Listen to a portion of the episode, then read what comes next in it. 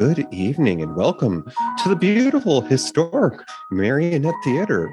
Tonight we're going to be discussing a mid 60s drama romance based upon a novel. And uh, we broke some barriers and we brought up some relevant topics. And now we're going to revisit that conversation. So please take your seats. The show is about to begin. Well, hello, Mr. Good evening. How are you? So well, here we are at the Marionette Theater in the balcony, uh, waiting to screen this movie. And uh, well, that's a nice spring night. It is. We made it through another week, and I, uh, I think Mother Nature. I, uh, you know, uh, she, normally she just wakes up a little slowly and gradually. I think somebody gave her a shot of espresso in her IV because Oh. she woke up with a vengeance this year. Yeah. Uh, I have no doubt we're going to have more snowstorms to come. you know, I mean, it's way too early to to not have those. But anyways, uh, it's certainly been a nice treat. And I hear uh, that that our own Gertie uh, was up there on the roof of uh, the theater sunbathing today. That's how warm it was. well, you know, I was going to say one thing I'm grateful for with it being warmer weather is that the bus is running again here in Spuds Flats. Now, I know what you're thinking. Spuds Flats is not big enough to have a bus, and you're technically right. It's actually Gertie's nephew. He rehabilitated a retired ice cream truck and he painted it to look like a bus. So when you hear Pop Goes the Weasel, that's actually the town bus coming by to pick up Gertie. hey, listen, wise guys, I'm not sure how much I appreciate that. I just want you to know I could have been in this movie tonight, A Patch of Blue. I'm telling you right now, I could have been cast in the Shelley Winters role. I don't know why that never happened. And I'm very disturbed about it. Anyways, I'll go downstairs and do the intro. Anyways. Hey, and take your blonde Okay. wig for, with you, Miss Winters. Well, okay, there you go. Well, you know what, DJ? She really would have been good in the role of Shelley Winters. I mean, I had to duck a couple of times coming in because I was late. She was about to pop me one. Seriously. All right, folks. The the uh, the lady of the house is on the stage, and we're ready. I'm waiting. okay. Oh, there she goes.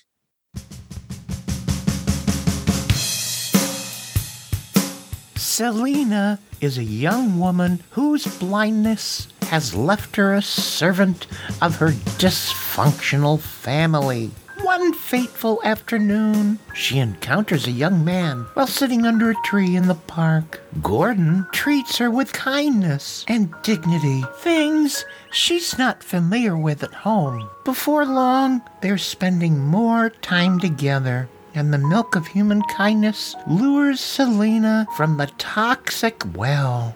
Can Gordon help her find her way toward a better life?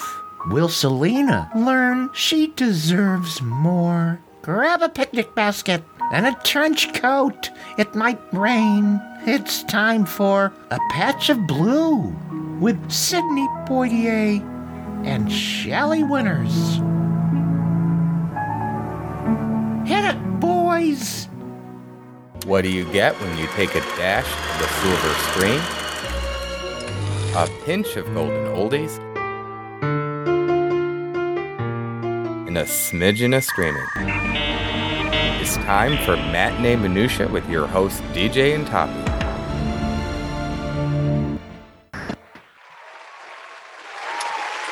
Oh yes, sirree. Spring is technically uh, just a day or so away, and we've already. Wait, wait, wasn't today the first day of spring, or am I wrong? I don't know. I think on the calendar it says it's the twentieth, so I think right. like Sunday. Could be. I mean, it's it's a little confusing because, of course, we do that little weird thing where we change our clocks and. Oh, that. Yeah, yeah. You know, I don't know. There's a lot of fuss about that, but I, I, mean, I don't know about you, but uh, it's just like uh, it just it never bothers me. I don't know what all the fuss is about, but okay, whatever. Yeah, it's only a, a- an issue if you um you know work for a big company and you're all over the place. I once worked for a hotel company and it's just like, what time is it locally there? oh well, I guess that would okay. That would matter. Yeah. Mhm. Oh wait a minute. What is Tammy Hash Hash Brown's? Is that Shelley Winters back in the day? Woo! Oh boy, in the chat Look at her. we got some pictures being shared, and uh, Miss Shelley Winters is in her pinup girl stage. Yeah, yeah. Woo. Oh boy. So, you know, if you're listening to the podcast version, we have a whole lot of fun here at the Marionette and it's it's all done sort of virtually. You can join us in our chat room and Discord and you can even see us on YouTube cuz you know, I I do funny things and uh Ah, he does. He does, folks. And, uh, you know, really, it's a lot of fun. Every first and third uh, uh, Friday of the month, like clockwork, uh, we do this live. And uh, DJ, how, you want, people, people wanted to join us live, how, how do they do it? What do they do? What do they got to do? Well, the easiest way, if you could spell it, is go to matinee.com. Um, you know, uh, there's actually a link in our show notes to go there. And, um, you know, even if you misspell it, you'll find our show. Just you, uh, spell matinee correctly. You know, I don't expect you to, to know the whole alphabet there, but um, Well, then they then they get- then they got to spell minutia correctly. oh God! I mean, you get a gold star for effort if you. Yeah. but uh, you know, you you land yourself on our page, and there's a link for YouTube if you want to see our videos. Because not only are we live, but all of our library is online. You can. It's like you know revisiting your favorite reruns. But There you uh, go. You can uh, enter our chat room by clicking on the Discord logo, which looks kind of like a game controller or a, a face mask. You're sitting there either. Yeah, and then there's that little tower logo there, the Univaz Network, our, our family of shows, unique voices in podcasting. You can listen to our show when we're live, such as a night like tonight. There you go. And uh, speaking of the chat room, tonight with us is our friends Aunt Tudor, uh, your hubby Billy Starsage, our good friend Maren Gertz, and our buddy old pal, none other than Tommy Hash Browns. Thanks y'all for being here now live in our chat room. Well, here we go. Okay. Let's play that doggone trailer All right. Patch of Blue. This came out in December of 65, folks. So think back to then. And this is a, a little preview of what was to come.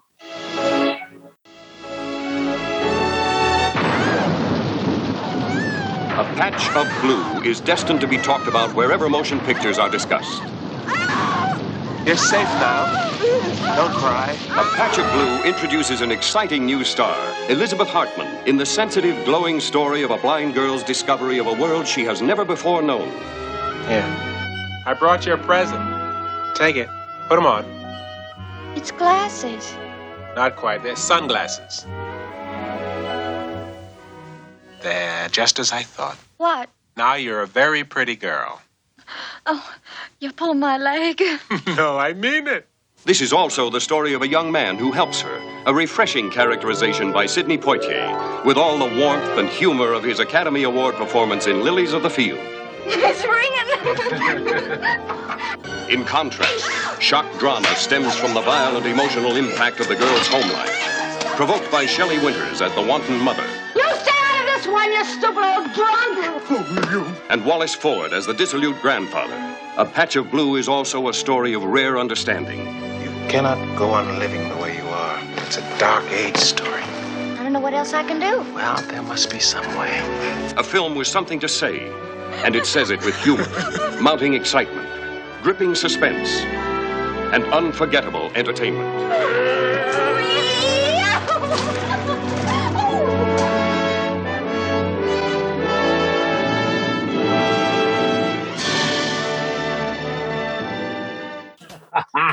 Well, DJ, if this movie had gripping suspense, I must have missed it.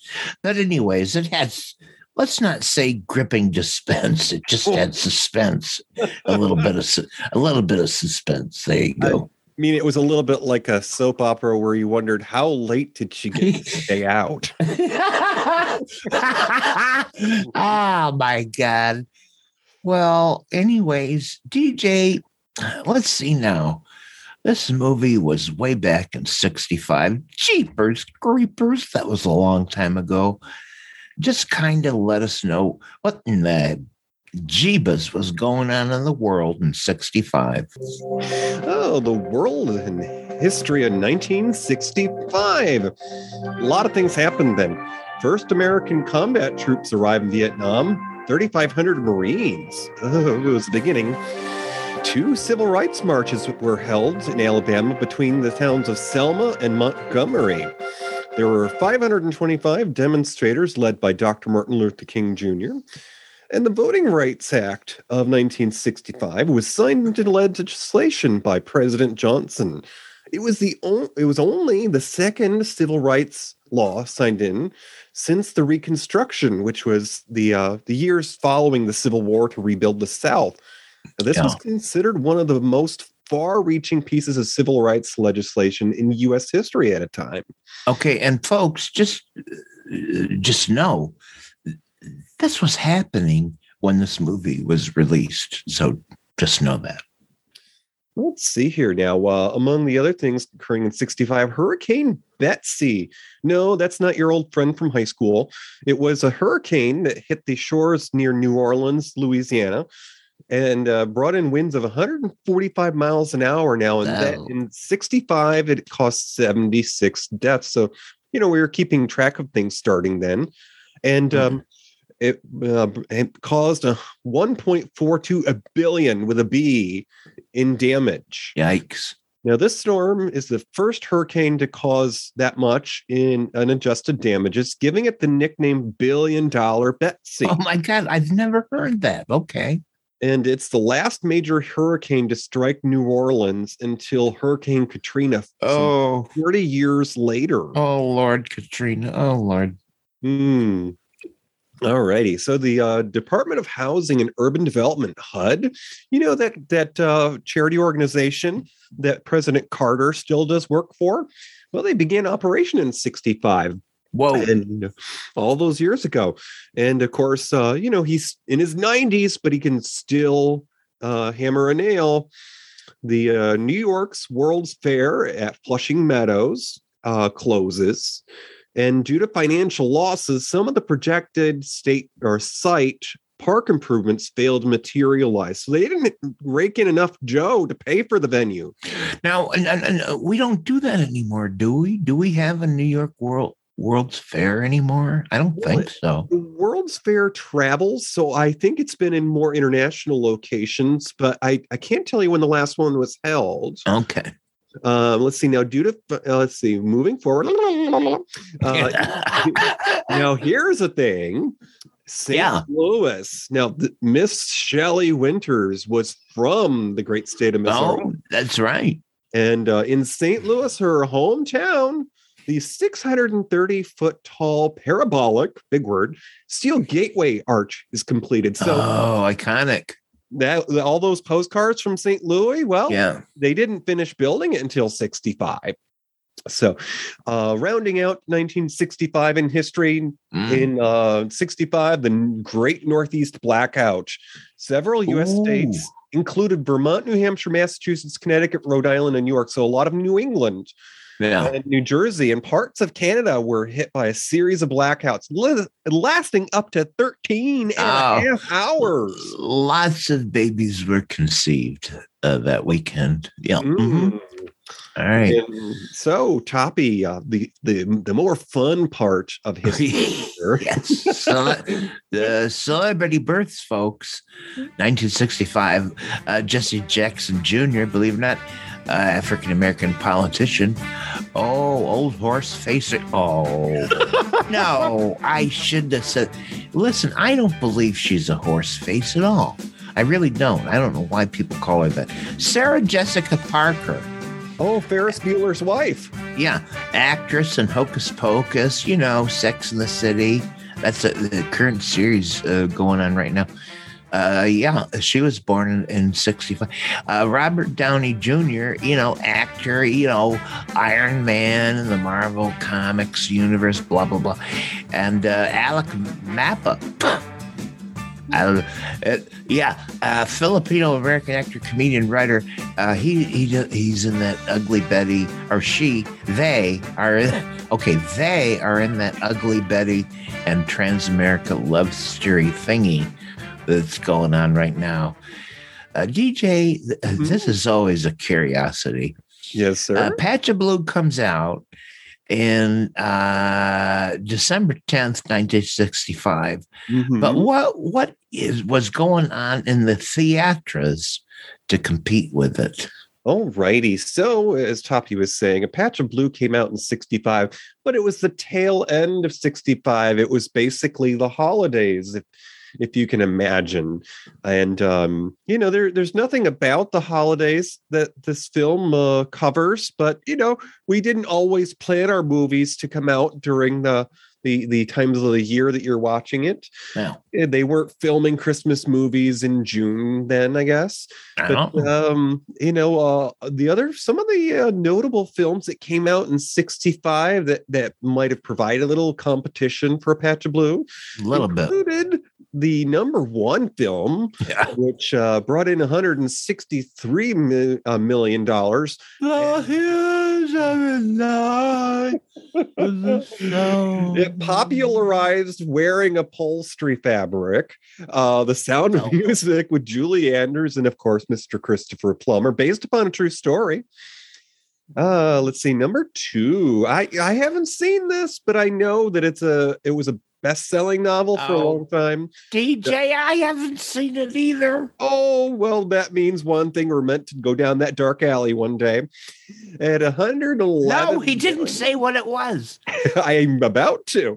Dr. At 111 million, number 2 in the box office in 65 was Dr. Zhivago. No. Starring Omar Sharif, Julie Christie, and then this is the sci-fi reference for tonight. Mr. Alec Guinness, who was, of course, Obi Wan in the Star Wars universe. Okay. And uh, right. yeah, running. Okay. there you go. Now, uh, um, bringing up the the tale here, some of the uh, other films that came out in '65 that uh, might have been closer to a Patch of Blues realm because, uh, you know, it, it wasn't a, a, smash success. Might have paid for craft services, but Thunderball this was uh, the fourth movie with the 007 James Bond mm-hmm. character starring Sean Connery, brought in 63 million. Ooh. Now, um, eh, eh, as I was saying, A Patch of Blue, it didn't really place in the top of the box office, but um, no. some of the other films that came out around that time of the year, uh, in December, was a film that came out called The Spy Who Came In From the Rain. And uh, this was a film with Richard Burton, and it was directed by the future director of that very well known Sally Fields movie, Norma Rae. Uh, okay, so, I'm la- DJ. I'm mm-hmm. laughing mm-hmm. because folks in the chat room are posting outrageous pictures of Shelley Winter, and oh. they're making they're making me laugh. well, I'll I'll add to it. Here's one from the Poseidon Adventure. You don't see Shelley in it, but she's a very skinny lady in the water. I hear. Yeah. All righty. So uh, let's see. Spy who came in from the rain, probably placed somewhere mm. near the uh, story for Patch of Blue, and then uh, one less than uh, Spy who came in from the rain was a film called The Train and uh, this starred Burt Lancaster. It brought in 6.8 million, and it was by the director of the Manchurian Candidate. And later in, I think it was the 90s, a very popular film with, uh, I believe, Val Kilmer. Val Kilmer, say that three times fast. The Island of Dr. Moreau. Oddly enough, there's been many remakes of The Island of Dr. Uh, Dr. Moreau in the last 40 years. Uh, but yes, Val Kilmer Phil Kilmer, and uh, an unknown actor by the name of uh, what's his face? Oh Lordy, come on! the guy that starred in oh never mind. Anyways uh okay let's move on because i'm having a brain fart. Uh let's go on to the director of this lovely lovely movie we're talking about tonight a patch of blue this was a film adapted and directed by a guy named guy green and he took it from a 1961 book that was entitled Be Ready with Bells and Drums by a writer uh, by the name of Elizabeth Kata. She was from Australia. The book uh, later won a, a, Writers Guild of America award. It, it got quite a bit of recognition. It was a popular novel and uh, the rights were scooped right up in no time at all. Guy Green uh, is a an English film director, producer, screenwriter, and cinematographer. And uh, his he's actually born with the name of Guy Mervyn Charles Green, which I just love. First of all, if your name is Guy, I love you. If if you've got a name Guy Mervyn, I love you even more. Anyways, he, was born in 1913 in Frome, Somerset, England. And I love this. I love this guy's career because it was long and he started at the very bottom as a clabbered boy in 1929. He's the guy that would stand in front of the camera with that wooden thing with the, the hinge on it, and he'd go, Scene 25, clap. The clabbered guy. Yeah, that's how he started. And uh, by the by the time of 1929, he was he was promoted to being a camera operator. There you go. Well, this eventually led to him becoming because he he learned on the job folks it led to him becoming a full-fledged cinematographer how good was he i'll tell you in 1948 he won an oscar mm-hmm, as the cinematographer for the film great expectations. Uh, he got many awards. In 2002, uh, 2002, he was given a Lifetime Achievement Award by the British Academy of Film and Television Arts. In 2004, he was named an official, uh, an officer of the Order of the British Empire for his lifetime contributions to British cinema.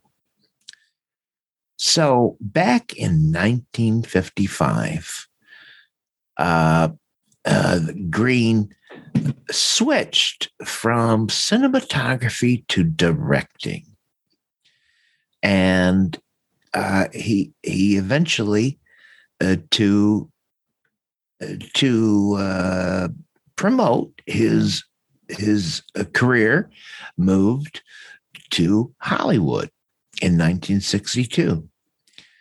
And that's about uh, a little bit later, he would direct A Patch of Blue.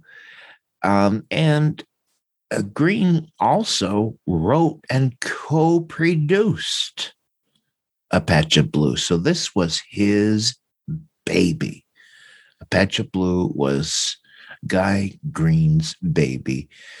Uh, and as a matter of fact, uh, after he passed away, his widow told uh, news organizations that a patch of blue was her husband's proudest achievement. And that's what we're talking about right now, uh, tonight. And uh, Guy Green had over 58 films uh, that he was featured in in as either a writer or a cinematographer or director. 58 films in mm. his lifetime. Wow. Alrighty, sir. Well, um, we we have a moment here before we uh, take a, a brief break. But um, you know, this was uh, 65. This came out, so this uh, was timed kind of perfectly for the civil rights movement that was, you know, just around the corner. Now, of course, later on we're going to talk about the fact that there was a a different ending to the story that was in the book compared to the movie. And I, would like to say I think that probably the the ending in the book that we'll get to wouldn't have worked as well considering the events that had happened in history uh, when this film was released. So the book, of course, came out a few years, probably a number of years before, because back then, you know, you didn't go right from the the supermarket shelf to the silver screen. It's usually the reverse now. So um, that's true. That's right. you know, a popular movie will get turned into a book because they never thought anyone would actually crack open a book and read it. oh, Brady. Well, we are going to step on over here to the refreshment stand. No. And, uh, you know, I think in honor of tonight's show, we're going to have a little something with pineapple. What?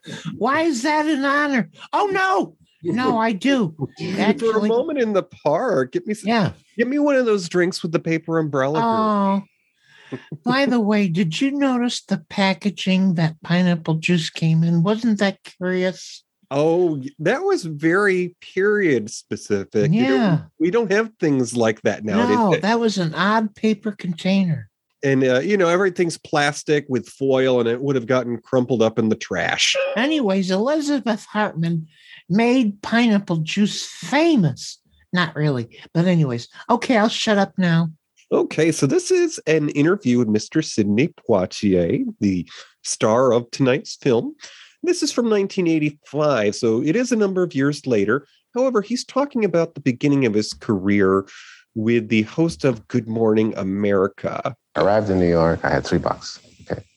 I had no friends, no family, no relations, no addresses. I knew no one. I got off at the bus station of 50th Street and 8th Avenue. I'm walking up and down Broadway. I am absolutely, I am transfixed by the lights and the traffic and the people. It's incredible, absolutely incredible. So I walked up and down Broadway from 42nd Street to 50th Street, back to 42nd, back to 50th, just marching up and down. In the meantime, I'm buying hot dogs and malted milks. In no time, I'm busted.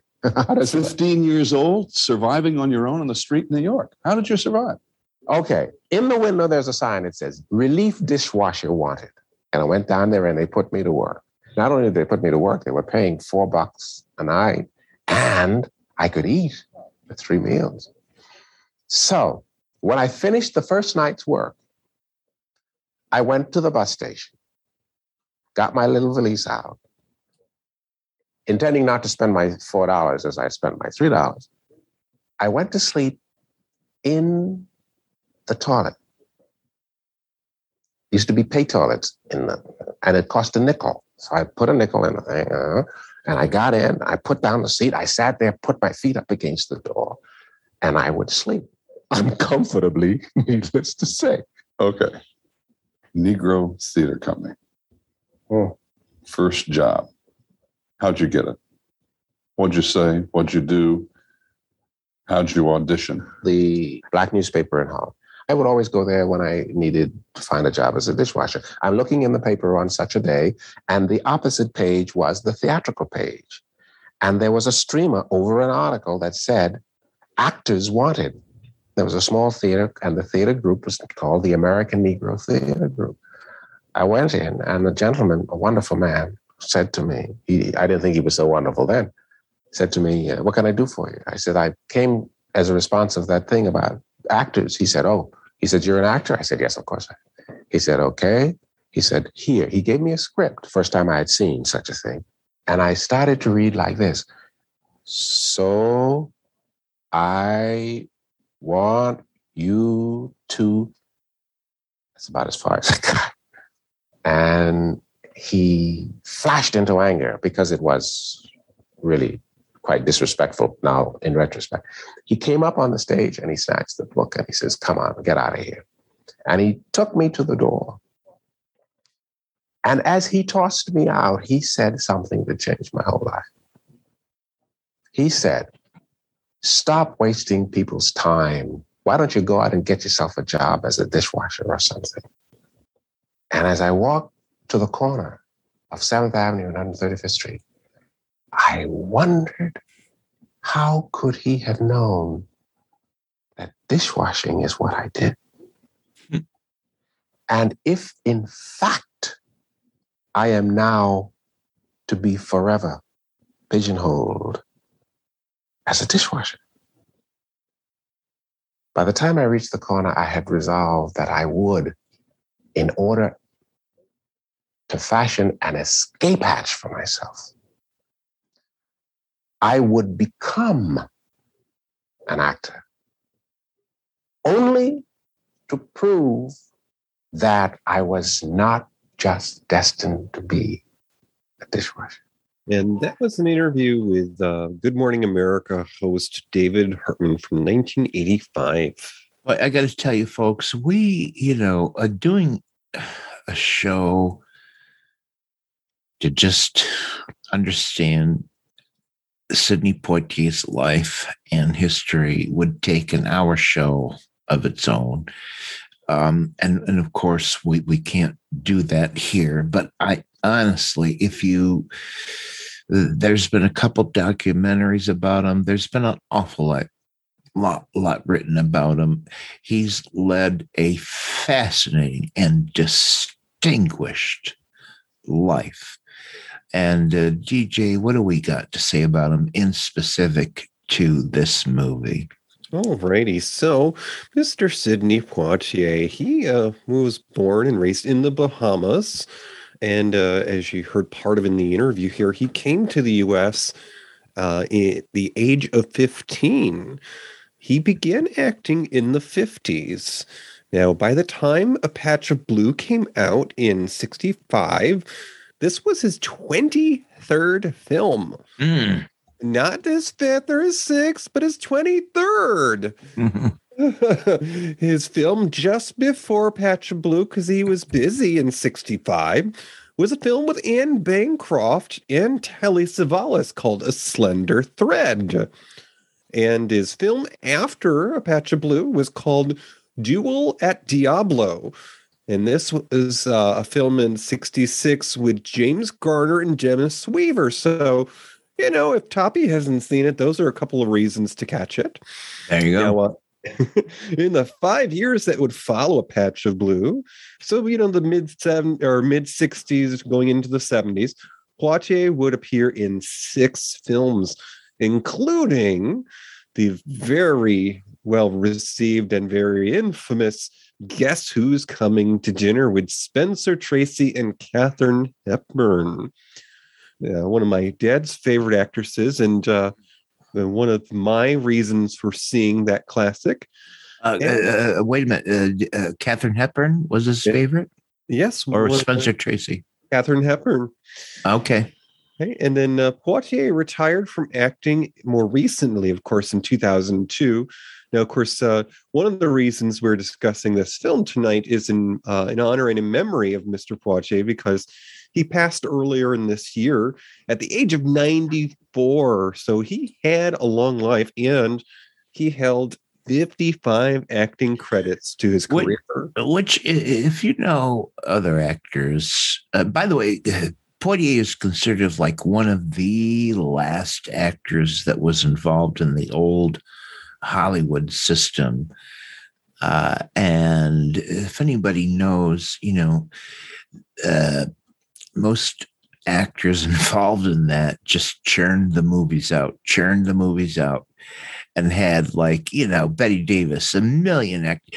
Well, uh, Sidney Poitier was uh, was able to be a little bit choosier, and so after uh, you know at the age of ninety four and fifty five acting credits, well, that's because he carefully chose his pro- projects and he had to because of his involvement in uh, activism and uh, politics. And he had to very carefully choose what he would be in. And in fact, I think that kind of led to him sort of retiring from acting and going into re- directing. I, th- I think that may have been part of it. And of course, as a director, you would know like his most successful movie as the Gene Wilder Richard Pryor movie. Um, wow, it's slipping my mind, DJ. What Well, the hell was it called? There was a couple of them. Was it Silver Streak? The first, the first one, first one they did. Oh goodness. Oh, we've got a chat room poll. I can do a quick look see here. See, so Gene Wilder and Richard Pryor. Stir crazy. Stir That's what it was. Okay. Yeah, that's what it was. Well, uh, Stir Crazy was crazy uh, popular, and uh, Poitier directed that. He directed many movies. Anyways, let's talk about Shelley Winters, who had a juicy, juicy role in A Patch of Blue. Oh, she did it so well. She was, oh, we loved, oh, we loved to hate her in this movie. Oh God! Well, she was born, like you said, in St. Louis, Louis, uh, and she began acting in the mid '40s. Her breakout role was in uh, 1949 in The Great Gatsby. She did that with Alan Ladd and Betty Field, and uh, she was a supporting character. And uh, she uh, Winters won a Best Supporting Actress Oscar for her role as Miss Van Daan in George Stevens' film adaptation of The Diary of Anne Frank in 1959. By the way, she donated that award, that statuette, that Oscar, to the Anne Frank House in Amsterdam.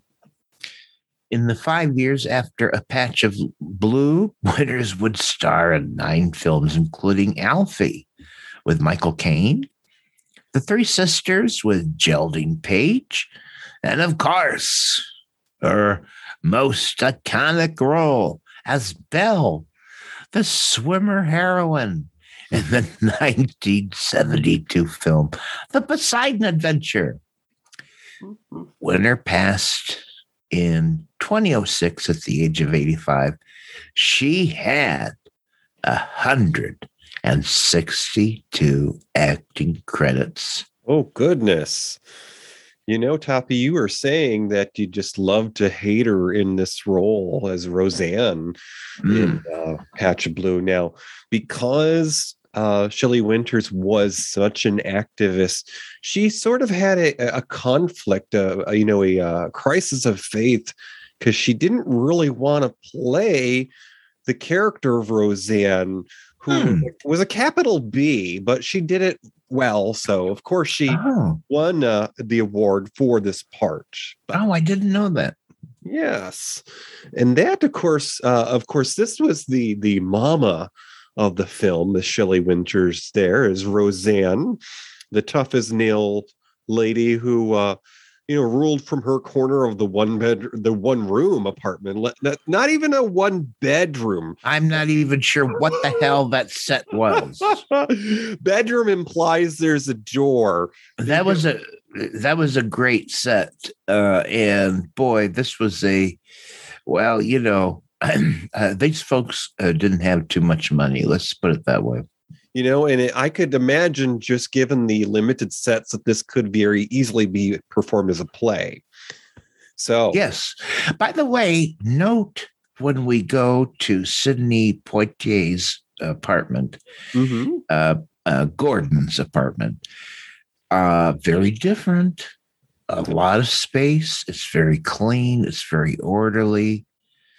Very different from what poor um, Selina Selina. has to endure at home in that filthy apartment that she lived for years with no education. you know honestly as i watch this movie because of course as you watch any film you can't just assume you know when the story takes place, especially if you're watching a classic like this. But I honestly, I wasn't sure what time period this was supposed to be set in because of the living conditions of the family that's the main Uh. story. Interesting. Yeah. So until we actually get to see Gordon's apartment, Sidney Poitier's character. Oh, and he says, I. he- uh, uh, uh, Selina says, "Oh, it's so cool in here." He says he's got air conditioning. Mhm.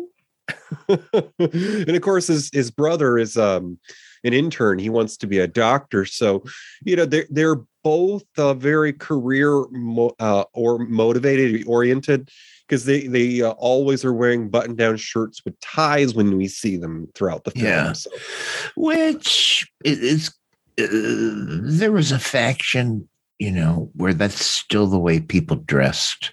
mhm. Um, uh, formally, uh, that was still going. Uh, let's talk about our our uh, other main character, DJ Elizabeth Hartman. all right. And this is special because A Patch of Blue was her very first role. Yeah. So, um, following the mama, going to the daughter, the main character here, Elizabeth Hartman played Selina, the the blind woman in the film. Right. And Shelley Winters, her whole life, Selina thought her name was Selena because Mhm. that's the way she heard it from her mother. Selena, do this. Selena, do that. And it wasn't until she met Gordon that she learned her name wasn't Selena, it was Selina. Mhm. Elizabeth Hartman, who played Selina, was born in the Buckeye State, Ohio. Oh, Now, she began acting in youth theater, which is uh, what uh, gave her the opportunity to be discovered. And A Patch of Blue was her first film role. In fact, there's a darling little short film out there that you can find on YouTube, which was probably put on the DVD release on the anniversary restoration called A Cinderella Named Elizabeth. And uh, it's it's the director's introduction to the career of this young woman. Now she would star in four films over the next five years, including in 66 with Candice Bergen and Larry Hagman, of all people, the group. And then in uh, 66 also was a film with uh, Geraldine Page and Rip Torn. You're a big boy now. Now, uh, by the 70s, young Elizabeth Hartman was finding more work in television. Her final film role that was live action, so the last time she was in front of the camera, was a role in a film in 81 called Full Moon High. Now, there is a cult following on this top because it's so- sort of a low budget horror movie. And it stars the likes of Jim J. Bullock. Of course, everyone knows him from Too Close for Comfort and Hollywood Squares. Uh, Mr. Alan Arkin, who of course was in that that um, that in-laws movie that we watched last year.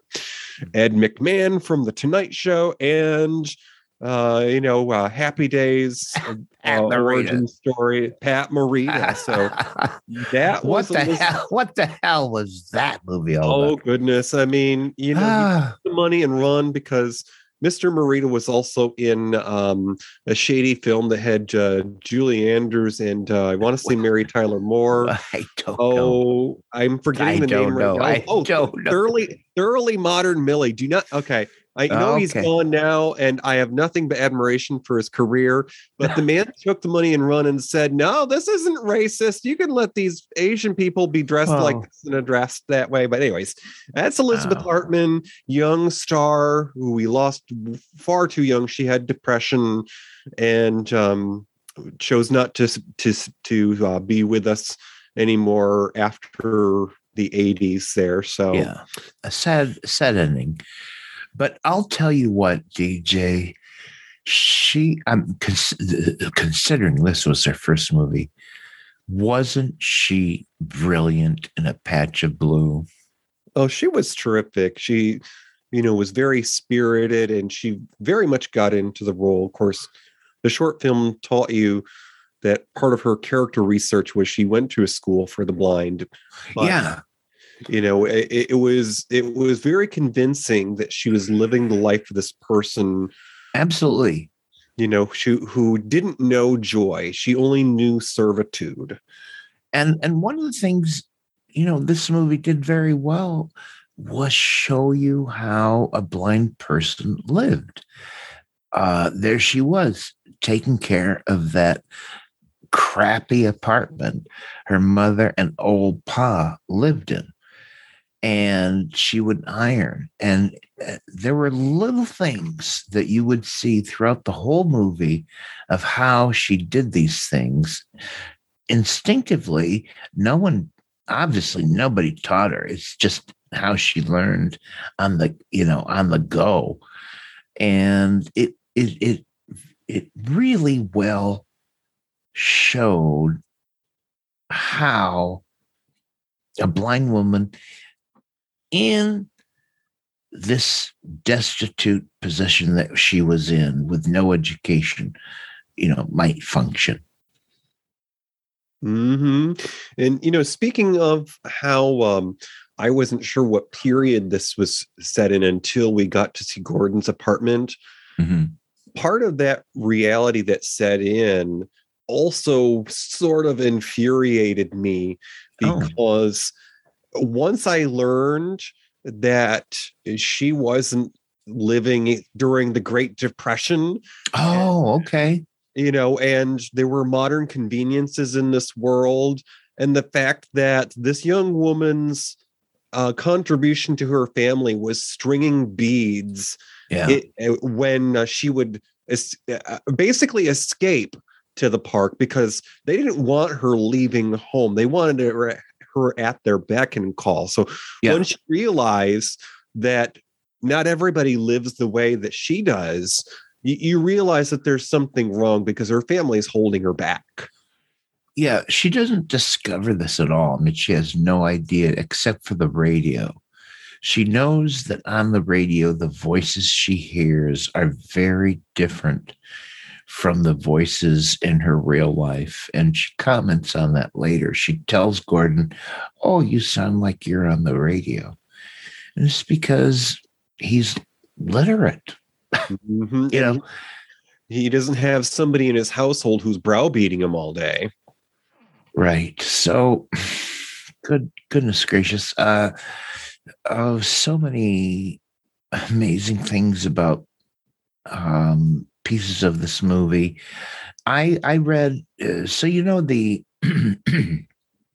You know the uh, the the dramatic thunderstorm scene where she's at the tree Mm-hmm. and the thunderstorm comes around and and she goes into hysterics. Mm-hmm. And I think some people think like, wow, that's way over the top. You know, what's the big deal? What's their problem? You know, it's, it's a thunderstorm. Uh, but I read very recently a story written by um, uh, the blind and deaf personality from um why it's terrible getting old dj Uh. No the the, the blind and deaf woman who was mute and, Helen and she Keller? went wah wah oh yeah Helen Keller. Helen Keller. Well, she wrote something about an experience in her life, which was she had this tree that she was very familiar with and she could climb it.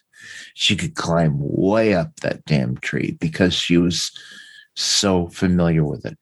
But she was in that tree one day when a thunderstorm came through and the rain and the and the uh, just came over the tree. And because her whole experience was tactile uh, she could not get down from that tree. She she didn't recognize the tree anymore.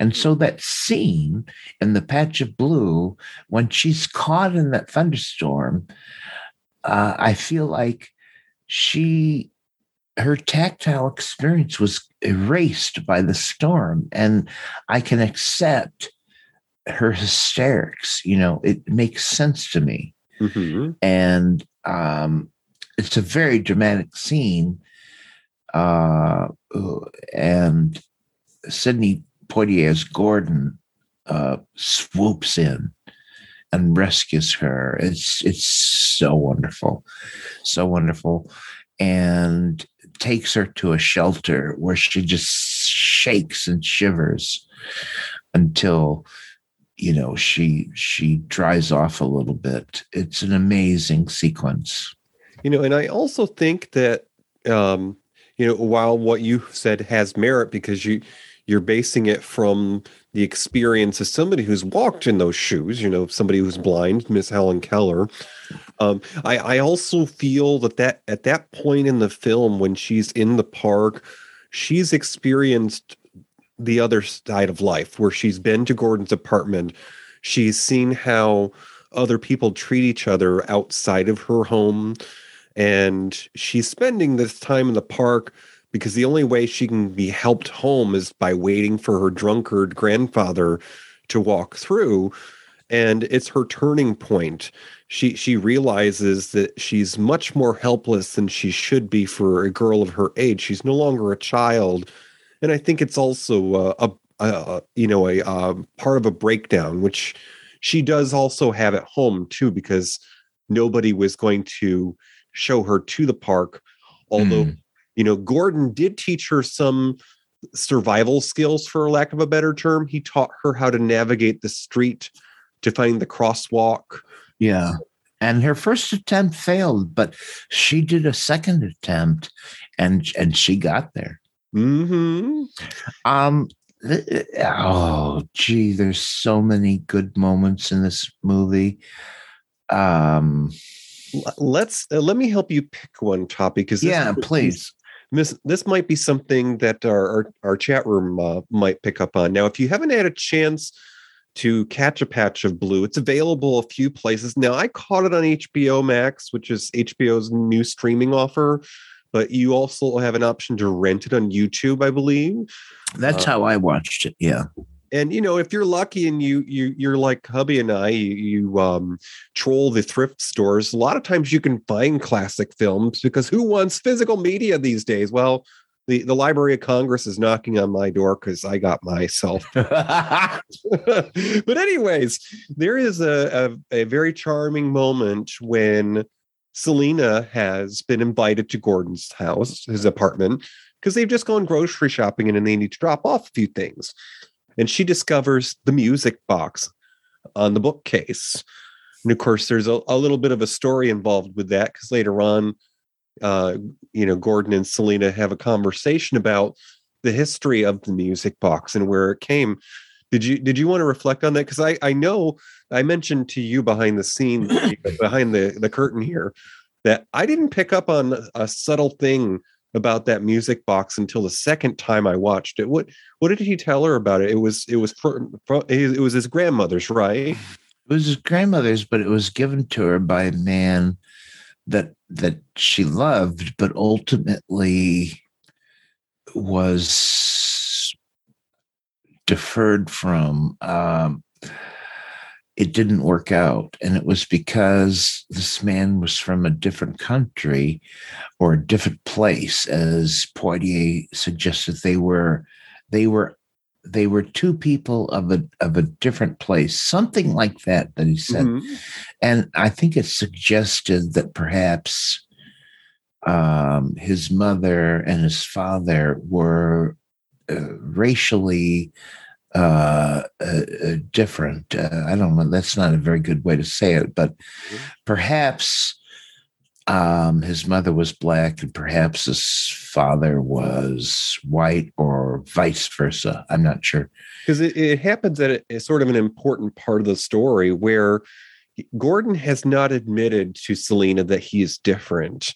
And Selina picks up on it because her mother sees them in the park and she calls him the N word, of course.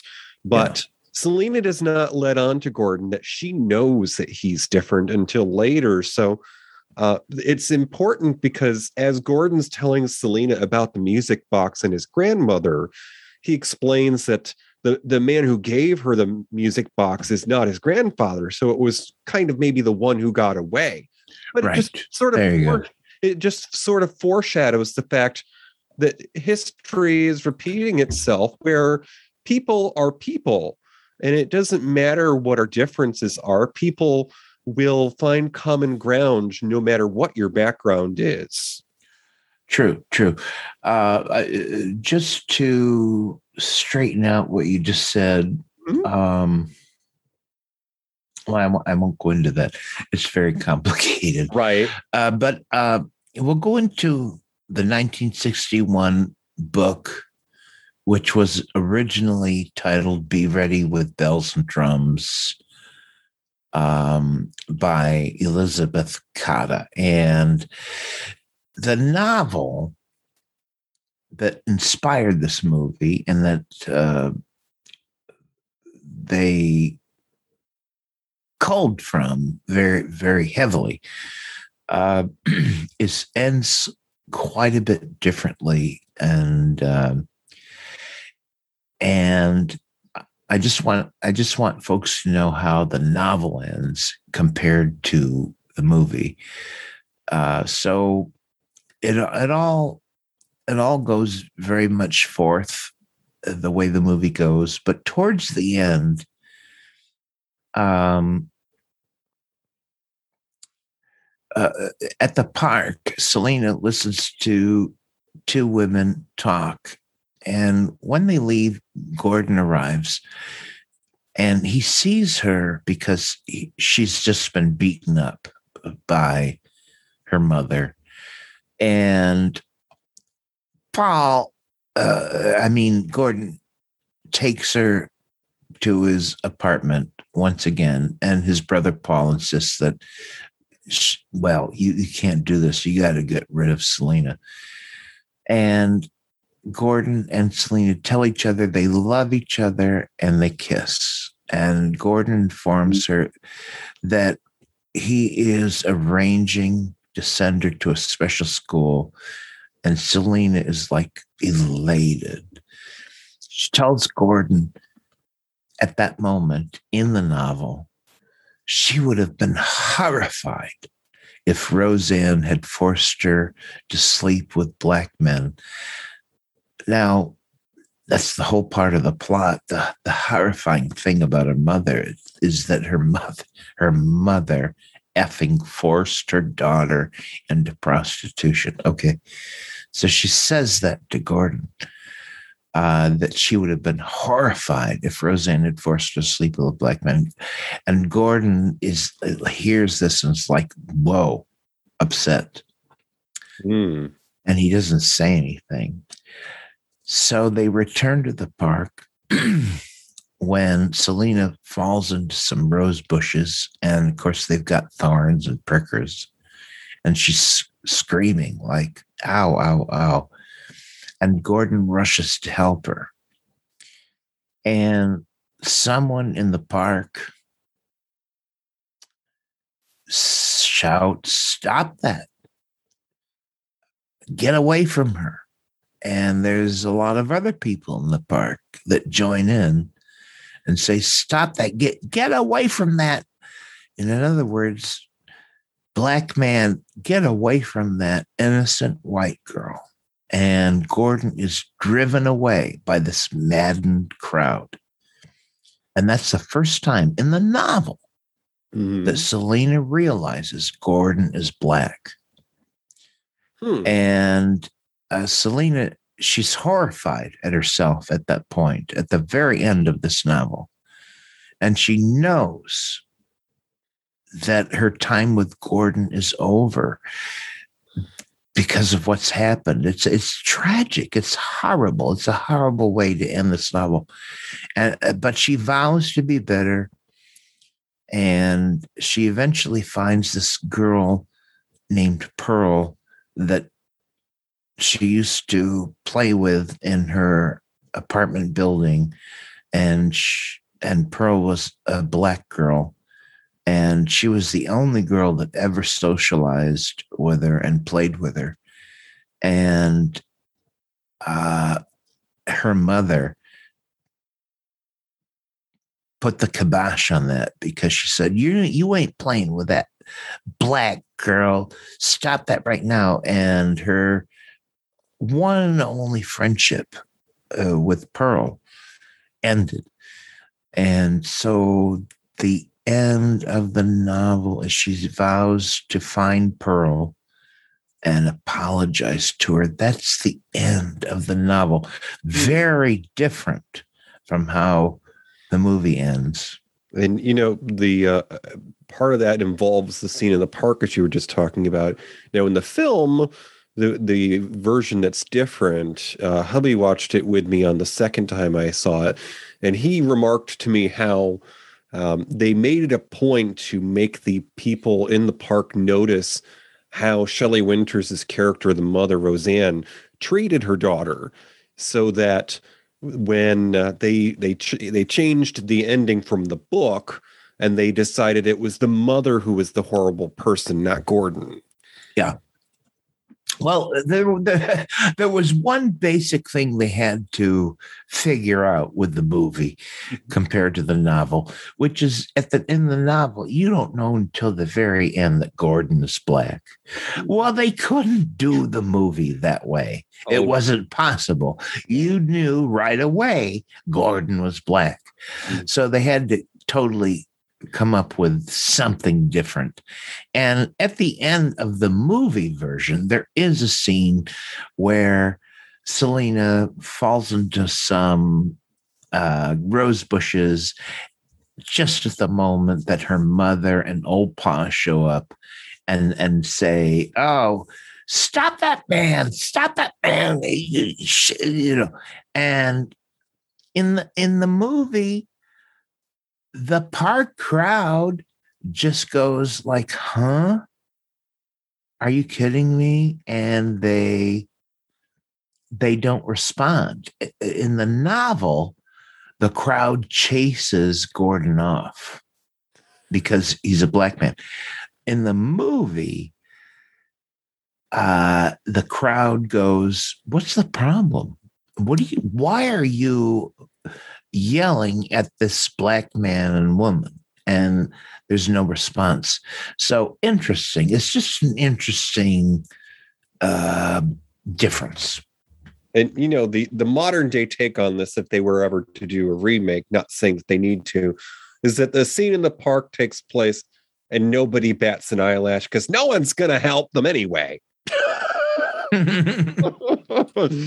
so Toppy, we have uh, reached almost the end of the hour, and we yes, have we have. we've made our way out here to the lobby. So we're going to talk about films that are uh, maybe similar, have something in common with a patch of blue. This is what we call our snack tray. It's what you've got left over when you've finished uh, your favorite thing. So Yeah. Go first. Um, this is sort of similar to a patch of blue in that it involves two people who have different backgrounds. So this is a film from 1990 and it stars one of our favorites that we started this little journey about four years ago. Oh, Jane Fonda. Miss Jane Fonda and Mr. Robert De Niro, who uh, I think we recently learned um, was in HBO's first movie, but uh, 1990, Iris and Stanley. And the story is a struggling widow falls in love with an illiterate short order cook whom she teaches to read and write in her kitchen each night from 1990. Iris and Stanley. Is that the movie that has the famous iconic line, teach me to read? I do believe so. Oh, I don't know. I I think maybe. I don't know. Teach me to read. And what's the Ow. answer? Uh, so my recommendation, if you liked a patch of blue, well, by golly, you're really gonna love Lilies of the Field, which was the movie Sidney Poitier did just before a patch of blue. And it just happened because he was so good. He won an Academy Award for Best actor. Lilies, Lilies of the Field, historic in that way. I mean, for heaven's sakes, for a black actor to win an Academy Award, historic. But Lilies of the Field, take the movie alone. It was made in 1963 it's kind of a, a, comedy. It's kind of a drama. It's really interesting. And it tells the story of an itinerant worker uh, portrayed by Sidney Poitier, who encounters a group of really interesting East German nuns. And the nuns believe that Sidney Poitier has been sent to them by God to build them a new chapel. And what a story is weaved, and certainly well deserved of an Academy Award. Lilies of the Field is what I recommend if you like a patch of blue. Okay. Alrighty, sir. Well, if you would do me so uh, kind, uh, take a look over the balcony and let me know who joined us in the chat room tonight. You know, we love our kids that come and join us. Ooh, oh, there's a new one that didn't even. Oh, Lamont Cranston. Look at him. Uh, he came in. You know what? That Lamont Cranston, he's a New York City person. Ooh, Boy, how do you love that? Also, Ann Tudor. And uh, we've got Maren Gertz, and we've got our old pal, Tommy Hash Browns. Listen, folks, uh, it just wouldn't be the same if you weren't here doing the shoe with us live. So thank you so much for showing up. A round of applause for our audience. Ah, Okay, Choppy. So the Marionette Theater, it's a mm, uh, it's a celebrated building, got lots of history, and a lot of things have been through these doors, Mm, including yes. a magician. Could you Oh, yeah. there and grab that bag of coins for me? Oh, oh, I'm fondling that bag of coins right now. Okay, so we're gonna find out what's coming up next.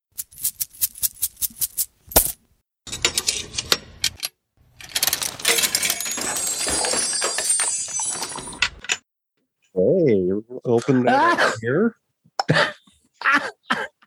Oh, great, Toppy. Let us know uh, what we're going to be watching for our next show. This is going to be on, Oh. uh, Friday, April 1st. So it's the first of the month. The next time we meet up at 9 p.m. Eastern. Yeah. Oh, goodness, uh, folks, it's a big thriller. Oh, you're going to love it. Oh, it's scary. It's thrilling.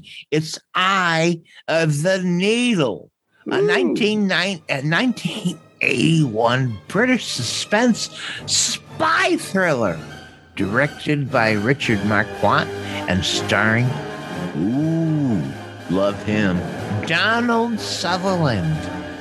And, oh, oh, she's so good in this, Kate Nelligan. This movie was written by Stanley Mann. It's based on the 1978 popular novel of the same name, Eye of the Needle, uh, by Ken Follett. This was a huge deal back then, folks. It's about a German Nazi spy in the United Kingdom during World War II who discovers vital information about the upcoming D Day invasion and his attempt to return to Germany.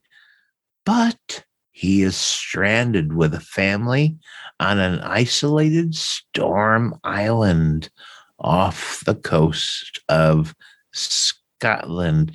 And the intrigue and excitement uh, is evident. Bully, Eye of the Needle, next time on Matinee Minutia.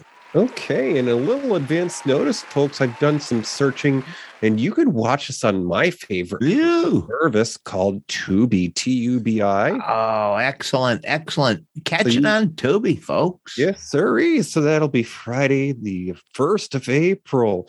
All righty, sir. Well, if you would do me the honor, sir, uh, in the ways of the old days of radio, say Yeah. good night, Gracie. Oh, Good night, Gracie. Thank you for listening to Matinee Minutia. Our show streams live on the first and third Friday of the month.